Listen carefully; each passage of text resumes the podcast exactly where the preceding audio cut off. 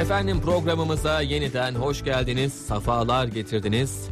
Huzurlu, hayırlı bir cuma dileyerek yeniden başlayalım aileceye. Konuğumuz Üsküdar Üniversitesi kurucu rektörü, psikiyatrist, Profesör Doktor Sayın Nevzat Tarhan hocamız şu anda telefon hattımızda. Hocam hoş geldiniz yayınımıza. Hoş bulduk. Teşekkür ederim. İyi yayınlar e, Emre Bey. Sağ olun hocam, nasılsınız, iyi misiniz? Allah'a şükür, Allah'a şükür. Çok şükür şükrediyoruz. Allah iyilik versin. Hocam e, takıntıları konuşacağız ama öncesinde e, dün aşı oldunuz. E, duygularınızı, aşıyla ilgili yorumlarınızı merak ederiz. Öncelikle kendinizi nasıl hissediyorsunuz? Ya şeyle ilgili ben e, aşıdan daha e, aşı konuları gündeme geldiği zaman kaç ay önceden beri hem ben bizdeki de farmakoloji bölümündeki e, moleküler biyoloji genetik bölümündeki arkadaşlarla epeyce aramıza tartıştık hangi aşı Hı hı, nasıl olur tarzında. hı hı, Yani genel olarak bizde oluşan kanaat bu aşı şey inaktif aşı. hı hı, e, klasik yöntemle. Şimdi diğer aşı biyotek, biyoteğin aşısı, Moderno'nun şey, AstraZeneca aşıları gibi aşılar onlar daha çok yeni bir metodolojiyle böyle şey üretildiler aşılar. hı hı. E, böyle hem messenger RNA üzerinden böyle yarı sentetik gibi aşılar. Evet. Şimdi onlar da antikor vücutta antikor e, oluşturuyorlar. Fakat orta uzun vadede e, genlerde ne diğeri yapacağı bilinmiyor. Hı hı, Onun için yani bir söz vardır ya Anadolu'da en kestirme yol bilinen yoldur diye. Evet, evet hocam. Onun için bu bilinen bir metot aşı Hı hı, e, ve e, bunu ra- gönül rahatlığıyla vurulabiliriz. Yani diğerlerine göre hı e, orta uzun vadeli etki açısından güvenilir diye araştırmıştık. Evet. E, aşı ortaya çıkıp gelince de e, ben bakıyorum bu Sağlık Bakanlığı bu konuda çok güzel bir sistem kurmuş böyle. Evet, kare evet. kutuyla kişiye özel randevu alıyorsun giriyorsun. Müthiş bir dijital altyapı oluşturmuşlar. Yani tebrik etmek lazım gerçekten. Ve Kesinlikle. onun o şey içerisinde biz aşıyı şey yaptık. Yani sistem geldi. Hı hı, hastanede e, işte hem Üsküdar Üniversitesi Hastanesi de oluyor yani NP İstanbul orada hı hı. ya, önceden belirlenmiş isim istediler kaç hafta önceden. O isimlere de e, şey geldi, sağlık çalışanı olarak. Hı hı. Yani onu e, aşımızı olduk. Evet. Bir, e, bir alerji var mı diye yarım saat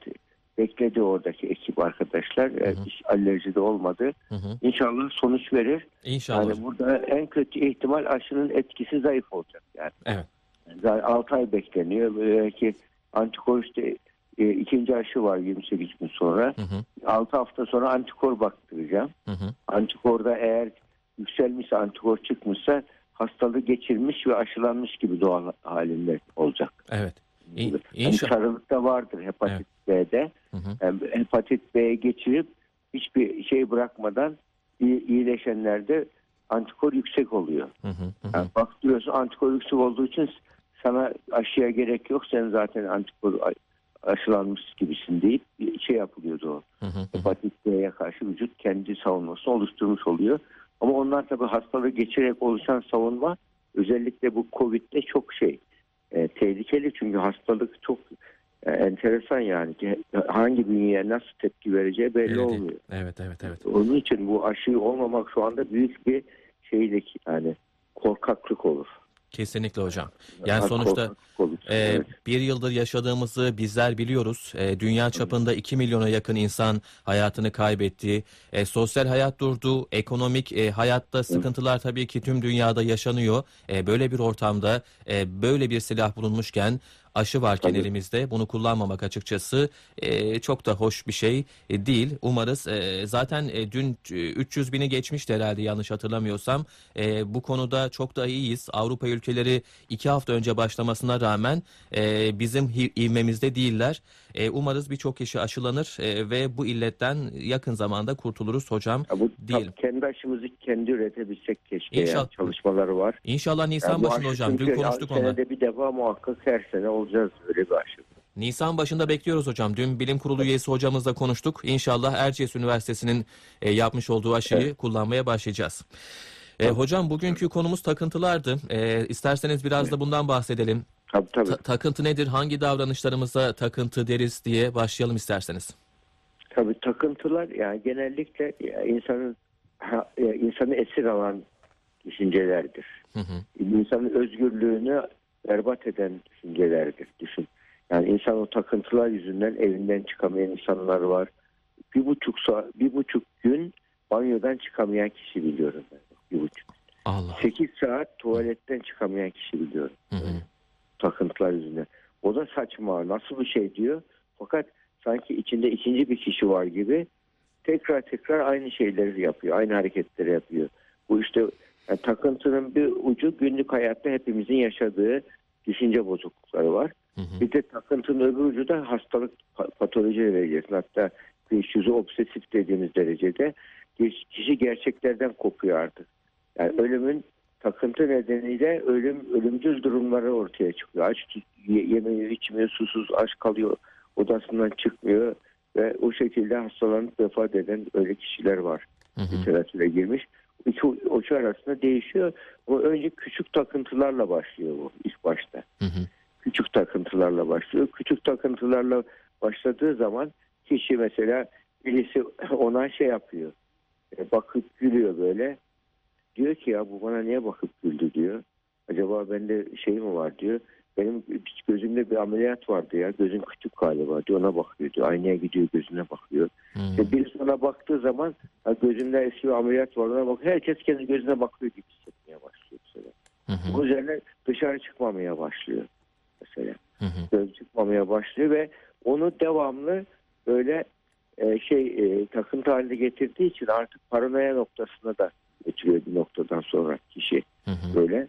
E, yine böyle bir takıntıyla başlamış ben kıskançlık hezeyanı vakası biliyorum. Yani e, erkek böyle 50-60 yaşlar civarında bir erkek eşinden beni aldatıyor diye şüpheleniyor. Hı hı. O da bir şüpheleniyor ki öldürmek üzere artık evde şey kurmuş böyle yani bıçakla elinde bıçakla gece bekliyor. Ee, e, e, bir- bir- yani dediğim diye yapmazsan seni öldürürüm tarzında. Bu noktadayken sonra bize ge- getirdiler. Biz inceledik baktık şey ilk başlangıcında e, şey var.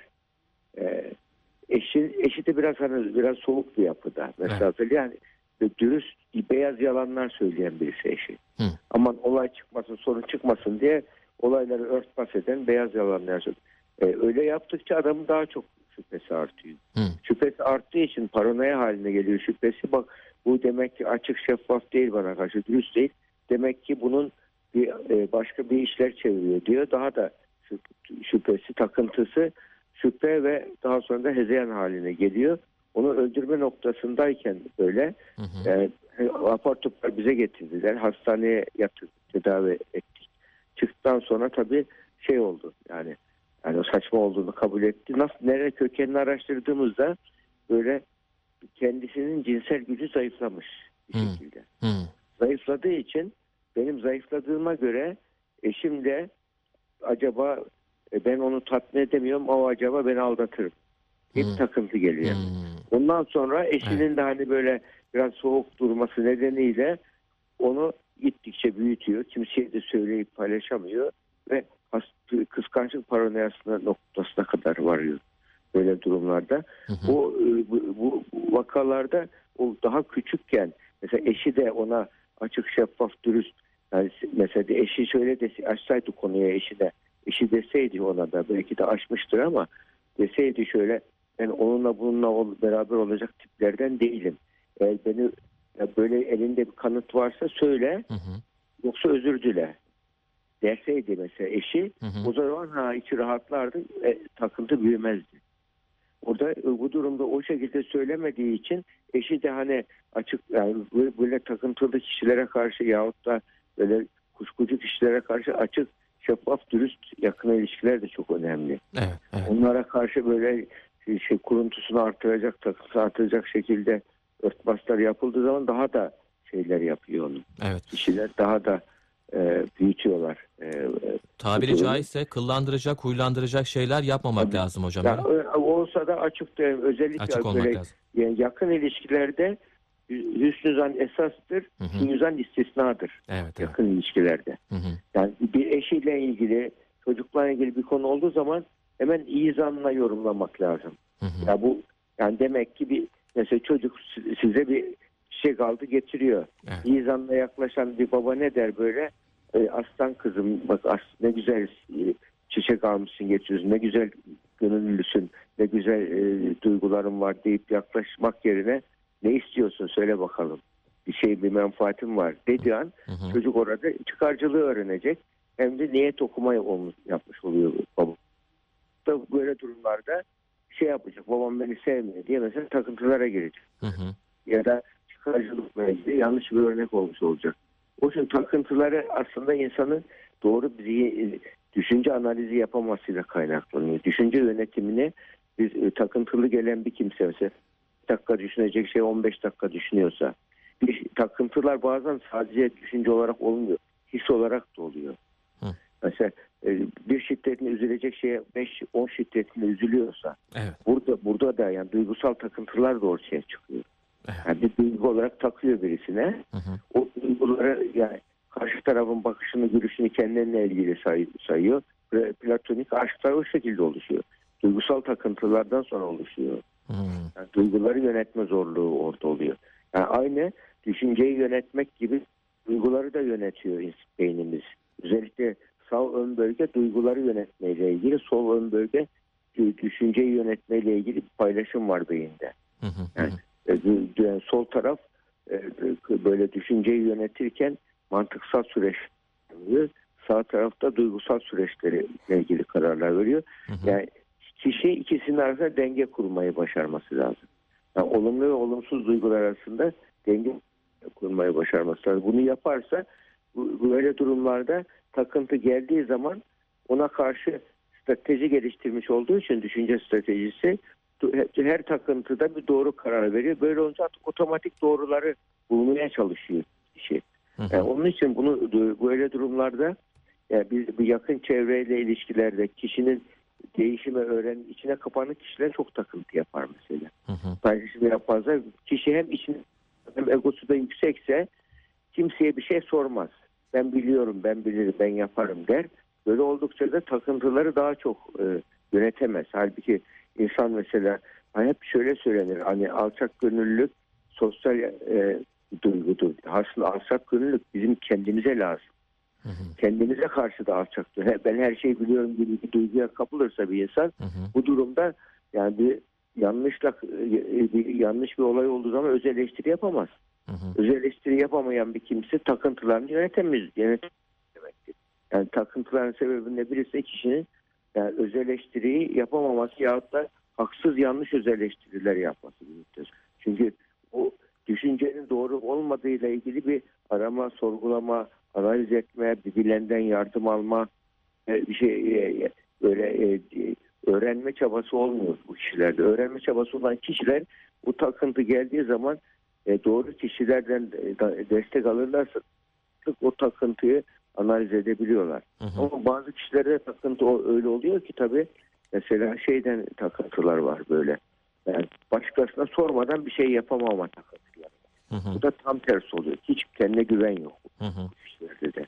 Özgüven düşük olduğu için karar veremiyor. Hep onay alarak karar vermeye çalışıyor. Başkasına sorarak karar veriyor. Bu da kişide takıntı. Yani önemli olan burada takıntı aklına, akla ilk geldiği zaman bu takıntı o Sokrates'in 5 3 filtresi var. Onu e, psikiyatriye uy- uyarlarsak 5 filtre gibi Hı hı. bir bilgi aklımıza geldiği zaman, bir his aklımıza geldiği zaman bu şimdi e, gerçek mi değil mi? Hı hı. doğru mu değil mi? Faydalı mı değil mi? Uygun mu değil mi? Güvenilir mi değil mi diye sorularını soracak. Zihinsel jüri oluşturacağız zihnimizde. Hı hı. Bu zihinsel jüriden soruları soracağız ve zihnimizde bir yargıç olacak. O yargıç diyecek ki evet bu iyi bunu yap diyecek. Bunu yapmıyoruz. Biz genel e, beynimizin böyle amigdala ve hipokampus bölgesi var beynimizin. Hipo, pardon hipotalamus. Bu bölgeler olaylar karşısında hızlı ve çabuk tepki verir düşünmeden.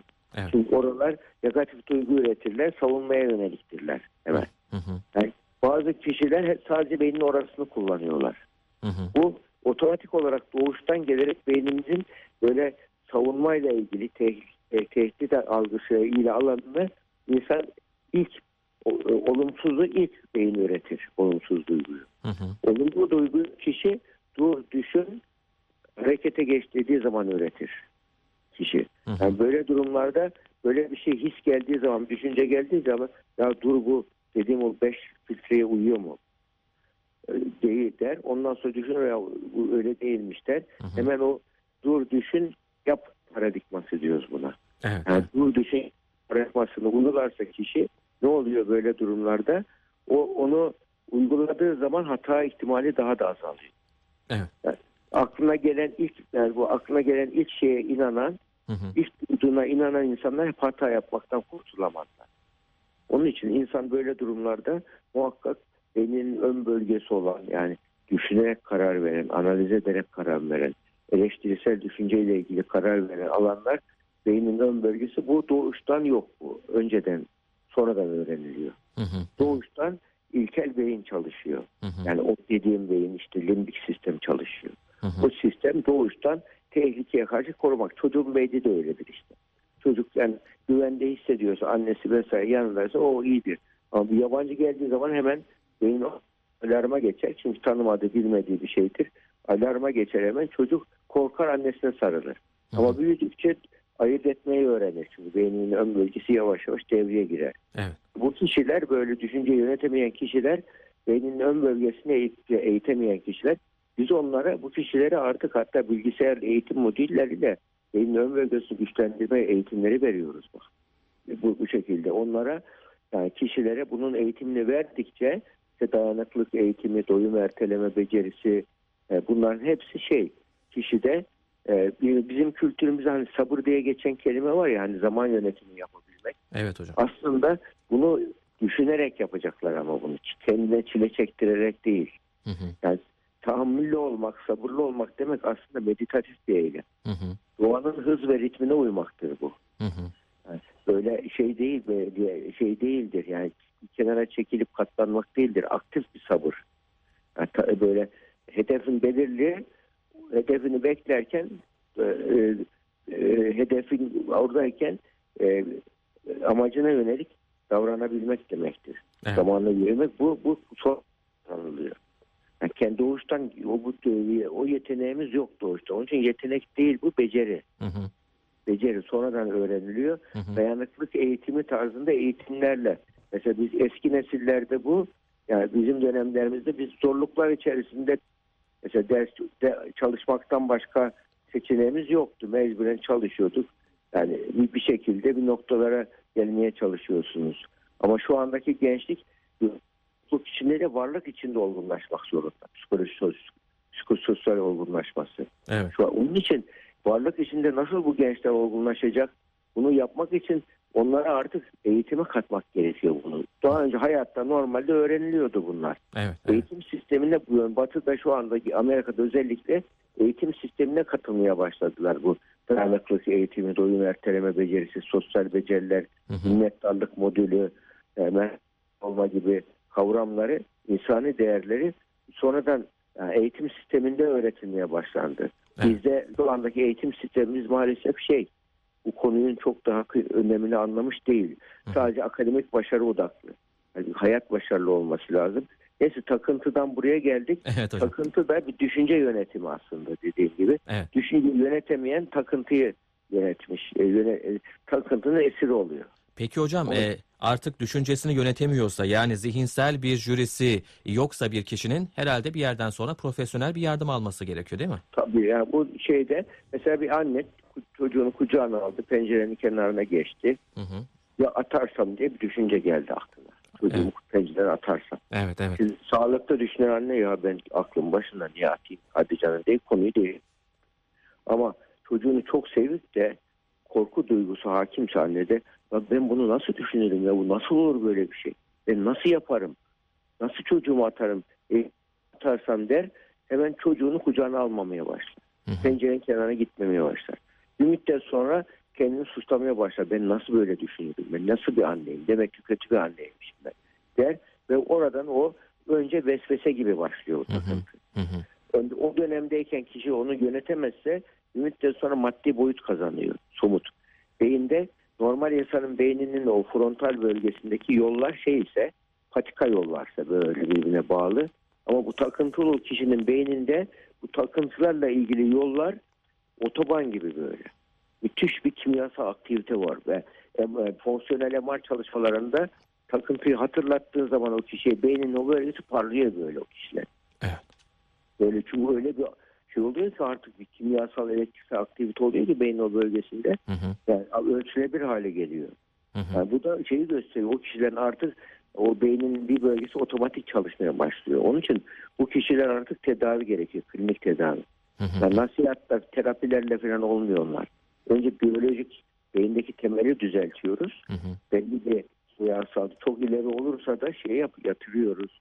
Yani elektriksel manyetik tedaviler var. Onlar yapılıyor. Hı hı. Ve daha sonra bir 6 haftalık falan bir tedaviyle yine yani, yani biz şu ana kadar çok şükür hep iyi sonuçlar aldık. Yani e, vakalar %80-90 olumlu sonuç aldığımız aldık vakalarda o, o alıyoruz. Ama yatırmak gerekiyor böyle vakalar. Üçlü protokol uygulanıyor onlarda. Hı. Sadece ilaç tedavisi değil sadece. Hatta ilaçları da verirken genetik algoritmaya göre veriyoruz. DNA analizi yapıp doğru ilacı doğru dozda doğru süreyle veriyoruz bunu. Hı hı. Bunu, bunu, bunu, bu ne? Daha sonra da e, ikinci de manyetik uyarım tedavisi var. O kişinin beyninin o bölgesindeki elektriksel ve kimyasal iletiyi ikinci bir seçenekte düzeltiyoruz. Hı hı. Ve üçüncüsü de terapiler. Üçlü protokol. Hı hı. Sadece ilaç değil. Yani sadece ilaçla OKB tedavisi yapıyorsanız kesin çok kısıtlı kalıyor. Üçlü bu protokol uyguladığımız zaman çok rahatlıkla şey yapılabiliyor. E, tedavisi rahat Edile- yapılabiliyor. Hı hı. Onun için yani bu te- o, eskiden biz bunu yani askanlık döneminde bu ruh kanseri düzelmez diyorlardı. Hiç öyle değil. Hı hı. Rahat düzeliyor. Sakın ümitsizliğe kapılmasın insanlar. Yani bir tedavi ama disiplinli, sistemli bir tedavi ve şeye uygun. Yani bütün bütüncül bir tedavi gerekir. Evet, ümitsiz Bu bir tedavilerde evet. ümitsiz olurlarsa eğer e, bu sorun daha da katlanabilir herhalde hocam. O çok, çok artıyor. Çünkü Hı. ümit duygusunu kaybetmek demek yani bir şeyin e, arabanın e, yakıtsız araba gibi. Enerjisiz araba gibi. Hı hı. Yani pilsiz bir e, cihaz gibi. Yani ümit çünkü yani insanı ayakta tutan, hareket veren önemli şeydir. Hı hı. Ümitsizliğe kaptırdığında yüzde kırk kaybediyor zaten ümitsiz kişiler. Yani Hadi her şeyi bırakıyoruz ona e, ümit duygusunu, iyileşme beklentisi ve ümit duygusunun nöropsikolojik şey, e, e, nörofizyolojik etkisi var. Yani evet. beyin kimyasının düzeltici etkisi var. İlaçtan daha fazla bak. Yüzde evet. 40.